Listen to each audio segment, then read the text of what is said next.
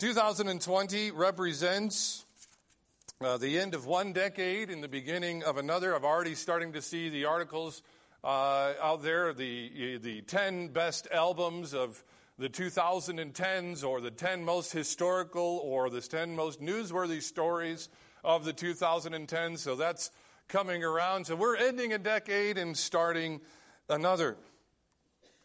And just for a moment, let's just think about together everything that has happened in 10 years. Well, we have to start with the hard part. Of course, there are empty pews this morning because over the last 10 years we have lost some faithful members. On the other hand, if my count is right, and I think it might be, we have had close to 20 children born in this church in the last 10 years. In the last 10 years, a building has gone up, a floor has been poured, a new pastor's been voted on. There have been changes in leadership here at the church, changes in programs. And then you get down and you see some sitting here this morning have battled with cancer. Some of you have sent kids off to college. Some of you have been able to marry off a few of them. And so we've buried loved ones. We've teared up at unexpected baptisms. Life really has changed in 10 years, has it not? But we just can pull back and we can just look at our state and we can look at our country. 10 years, we've changed uh, presidents. Congress has changed hands several times in 10 years. We have four new Supreme Court justices. A lot of significant historical moments have happened in the last 10 years. But my point is, is that a lot has happened in 10 years, and if the Lord continues to tarry over the next 10 years, a lot more is going to happen. So the question I think we need to ask ourselves is things here at the church change, as our community changes, and even as our individual lives change, the question I think we need to ask, the thing that we should be desiring, is what should we desire for our church? What should we desire for our lives as all of these things change? Well, the answer is in the title of the message this morning what we should desire, what we should want for our life, and what we should want for our church is fruitfulness. We should want fruitful lives in fruitful church. And in Scripture, the idea of being fruitful is that what comes out of our lives and what comes out of our church is something eternal. In John 15, 8, Jesus tells his followers to bear fruit.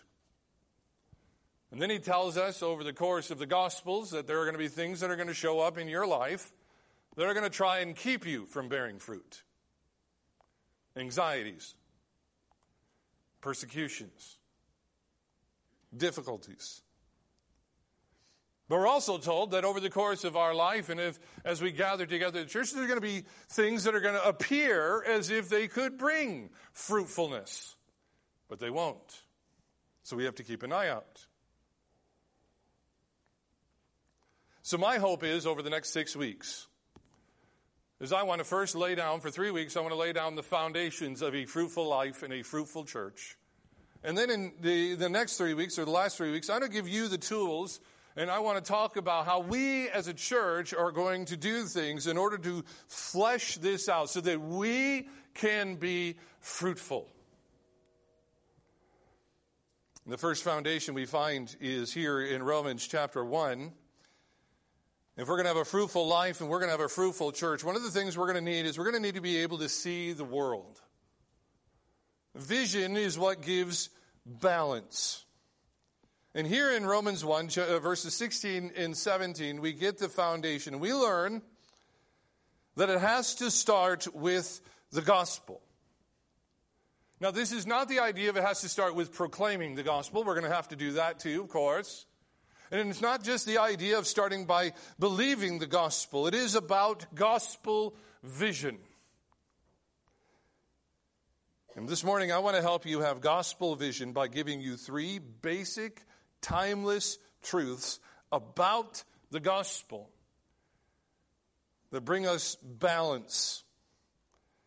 There are the, the foundation for balance so that we can be fruitful in our lives and in our church. Number one, number one, the first thing we have to look at is we have to see that the gospel is about what Jesus has done. The gospel is about what Jesus has done. Let me focus your attention, verse 16, on the phrase, the power of God unto salvation. Of course, you see there, verse 16, that he's talking about the gospel. The gospel is the power, that is the way, it is the energy by which God will save people. It is a complete statement. It is a completely exclusive statement. This is how it's going to be done.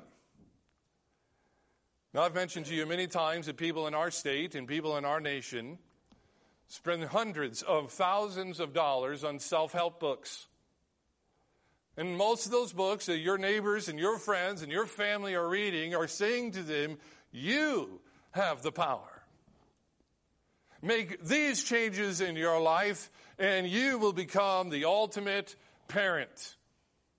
Make this change in your life, and you will finally find success in the workplace. Because all you really need to do is untap the power that is in you. And so these things make all sorts of promises to be able to save you by unlocking the power within you. However, I'm also noticing another trend that is happening in our culture, particularly among uh, politics and politicians.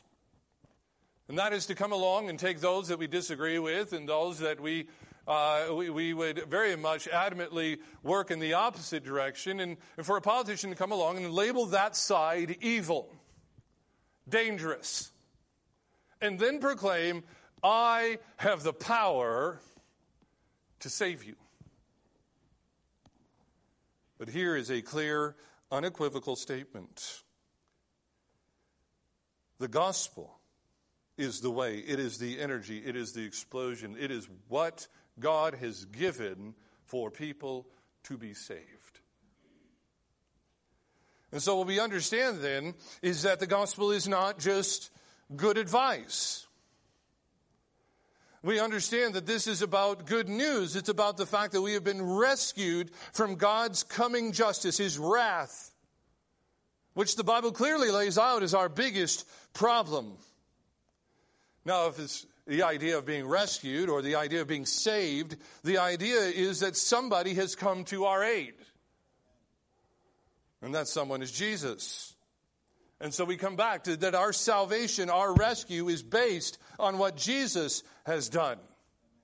And one of the things that we need to be careful of is that we don't confuse what the gospel is with what the gospel does. You know, the good news of the gospel is not that we finally have a way to deal with our guilt and shame. No, the good news of the gospel is that Jesus has done what is necessary so we can finally deal with our guilt and shame. You know, somebody might hear the gospel and it might, uh, and they might be saved and they might be free from an alcohol addiction that they've had their entire life. But the good news of the gospel is not freedom from addiction. A person might hear the gospel and believe and become the most loving father and the most loving mother, but the good news of the gospel is not that you can be a loving parent. The good news of the gospel is what Jesus has done. That he has done absolutely positively everything necessary to put you in a right relationship with God. Believing that is what saves people. That is the gospel. The gospel is about what Jesus has done. One of my heroes in the faith, Martyn Lloyd-Jones, would often ask people, Are you ready to say that you're a Christian? And he talks about many times he'd get this reply of, you know what, I don't think I'm good enough to say that. And he mentions how that seems to be a very humble, very modest reply, but he labels it an evil one. Because the answer really should be a, throw, uh, a full throated confidence that you're a Christian because Jesus is good enough. Because what Jesus has done has saved you. Now, when we understand that the gospel is about what Jesus has done, there's usually two struggles. The first one is with lawlessness. The idea is that if the gospel has nothing to do with me, if it's all about what Jesus has done, doesn't that leave me free to do whatever I want? And the Bible asks you the question why, after Jesus has done everything necessary to deal with your condemnation, namely the thing that condemned you, your sin, after Jesus has done everything necessary to deal with it, why would you go back? I've explained to people more than once there is no gospel fence. Gospel, uh, uh God doesn't say, now that you're saved, here's the 10 things you need to keep from backsliding. Here's the 10 things you need to stay on the right path. No, there's none of that. The Bible, the, the, the, gospel's expectation is this that you will love Jesus for what he has done more than the sin that gave you pleasure. That's it. No lists, no rules. Simply a call to love Jesus more than your sin. The other struggle that some people have is feeling now that they have to earn it. If Jesus did everything, I better be worth it. And so some will come up with an idea of what it means to be a good Christian, and they start doing that. In many cases, that means a Christian life that is completely devoid of joy. Because if you're living to be worth what he did, you are going to be tormented by your bad parenting. You're going to be tormented by the wrong things that came out of your mouth, the things that came in through your head, all the times that you forgot to do your devotions, all the times that you didn't pray about that thing. In the book of Galatians, we have an example of people who heard the gospel. They believed the gospel, and then they tried to earn the gospel. They, they were trying to live in such a way that, that perhaps would make the, the life and blood of Christ not as necessary. And what the Apostle Paul says to this people, that if you believe that it is possible to, to ever live a life that made Jesus' life and blood less necessary, then you believe a gospel that is different than what the Bible says. The gospel is all about what Jesus has done to put you in a right relationship with God. If we're going to have a fruitful life and a fruitful church, it has to start with the gospel. It has to be because it is the only power, it is the complete and sufficient power of God unto salvation. This morning, you are being saved. This morning, you are going to be saved, and you are saved completely, entirely, and totally upon what Jesus has done.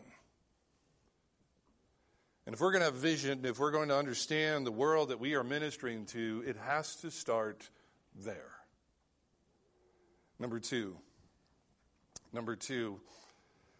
Second, the gospel story is the whole story. The gospel story is the whole story. I want you to note here verse 16 in 7 at the end of verse 16, the entirety of verse 17, the power of God unto salvation to the Jew first and also to the Greek. For it is in the righteousness of God is revealed from faith to faith, as it is written, the just shall live by faith. If you wanted a summary of the entirety of the Bible, there it is. It presents to us the reality that there is an overarching story. There is a big picture. Let me explain it this way. First of all, the, the, the Old Testament is the story about God's people. And one of the stories we find in the Old Testament is about how God gave his people a home. Starting with Adam and Eve, he, he gave them the garden. But they disobeyed and were exiled. God's people were given the promised land as a home, but yet they disobeyed and were exiled. We go through our Old Testament, we find a lot of images when it comes to marriage Not just a home exile thing, but a, covenant. God covenanted himself or marries himself to a people. And then we watch those people commit adultery with one false God after another and become the right objects of God's judgment. In our Old Testament, we read stories about a kingdom and about the search for the right kind of a king. And all the kings that failed again and again, and all the ways they failed, and the result being the enslavement of people. But then you begin to realize as you go through your Bible, this is not just the story of, of the Hebrew people. This is the story of all people. You realize that as you go along in your Bible, you meet idolaters, you meet serial abusers, you meet destroyers and exiles, and you realize that these home exile, this king and kingdom, this uh, marriage and divorce, these themes you find in the Old Testament are really all of us. Everybody seems to be looking for a home. Everybody seems to be looking for that faithful relationship. Everybody wants to be free from being enslaved. And then we get to the Gospels and we meet Jesus. And he's not enslaved, not even to death. And he is faithful. And he's the king that can rescue. And then we get to the end of the story and we find ourselves at home in the garden city of God and we sit down at the marriage supper of the Lamb and we live free under King Jesus.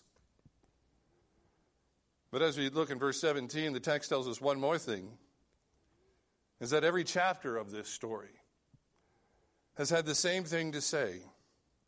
If you want to get home, if you want to be free, if you want to know faithful love, the thing required is faith. Have you ever noticed how many terrible people are in your Bible? Just go start with Abraham, a pagan.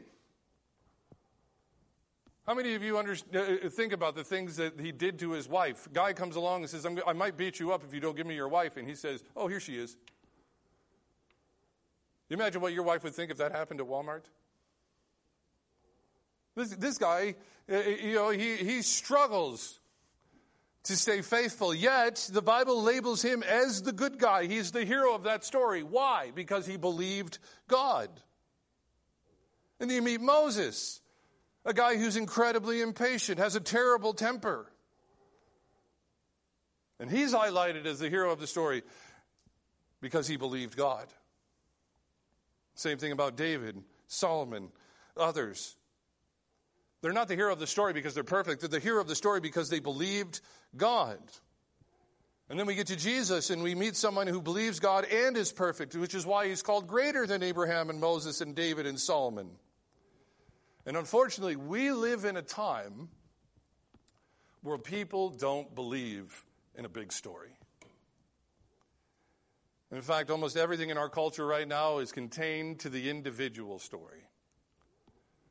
Right now, your entertainment at home can be shaped and molded to your entertainment preferences. We have now you can get online and you can shop for your personal needs. And, and, unfortunately, so many churches are framing their worship services and their ministries about trying to fit individual needs because we don't believe in a big story. We believe in type B personalities and introverts and upbringings and opportunities and generations and things having to be formulated around all of those kind of things.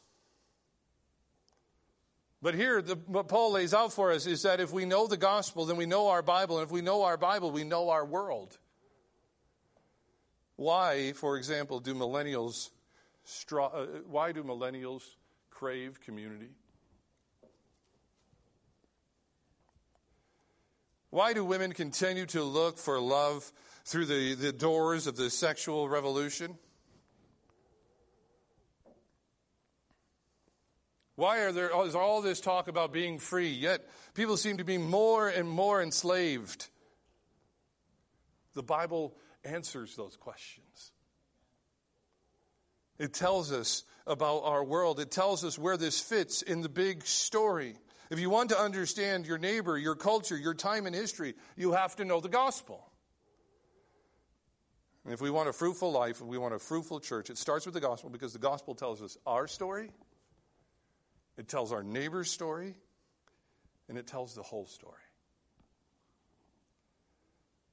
So, if the gospel is going to be our vision, if it's going to be a foundation, a place of balance for us so that we can have a fruitful life, we must keep it and understand it that it is about what Jesus has done.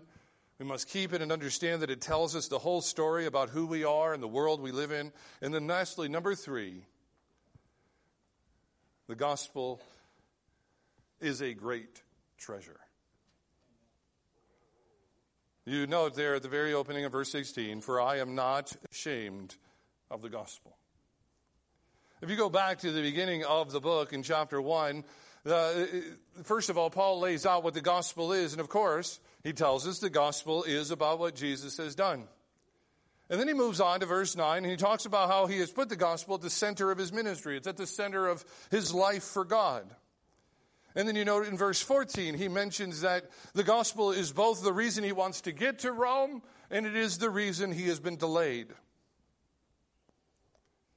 Paul felt compelled to share the gospel with Greeks.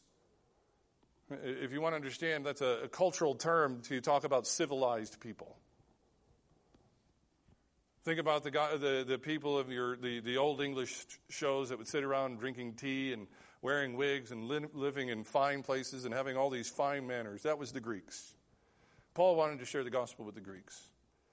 But he also wanted to share the gospel with the barbarians. That was a cultural term used in that time to describe people like the Vikings and the French, most people who lived in Western Europe who were considered dirty and ill mannered. As we go through the Gospels or as we go through the book of Acts, we realize that Paul is compelled to tell the gospel to the highly educated, to those of no education. Paul's driven to share the gospel with people of all sorts of positions religious Jews, pagan Gentiles, jailers, soldiers, men, women, politicians, professors, blacksmiths, and kings. Pretty much everybody he met, he shared the gospel with. And now he's ready to go to Rome. And he wants to preach the gospel there. Why? Because he's not ashamed. He's not ashamed of the gospel, which is the power of God unto salvation. The idea there of being ashamed is the idea that he doesn't hide. I'm not ashamed of my love for comic books. I've been here long enough that you know that, right? You know what else I'm not ashamed of? The fact that my wife can hammer and saw better than I can. I'm not ashamed of the fact that I absolutely positively love professional sports, but I can't play any. Not ashamed. I don't hide any of that. That's what Paul is saying. I don't hide it. I am not ashamed. Now, I would bet and some of you think this is the point where I stand up here and say, you know what, you're not sharing the gospel enough. Not sharing it enough in your personal life, not sharing it enough in our Sunday school classes, it's not showing up in our programs enough. Well, we'll get there, but that's not the application I want to make here. What I want to talk about here is we're talking about vision, about talking about seeing our world. And if the gospel is a great treasure, if it's something that we are not ashamed of, then it is something that has to be of high value. And it, it makes its way out not just in sharing the gospel with your neighbor, it's going to make its way out in other places. For example, a parent who is not ashamed of the gospel understands that it's more important for their child to hear the gospel than it is for them to learn to read. A budget that is not ashamed of the gospel, understands the gospel ministry is more important than Netflix and Hulu and cable subscriptions.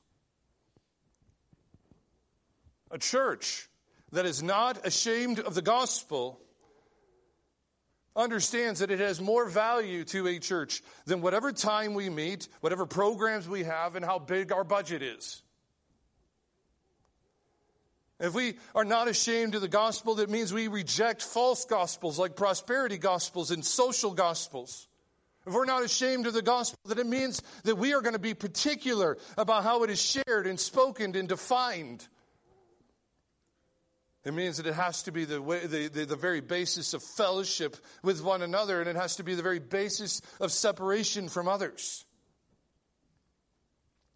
You've heard me say this before the gospel isn't everything. What do I mean?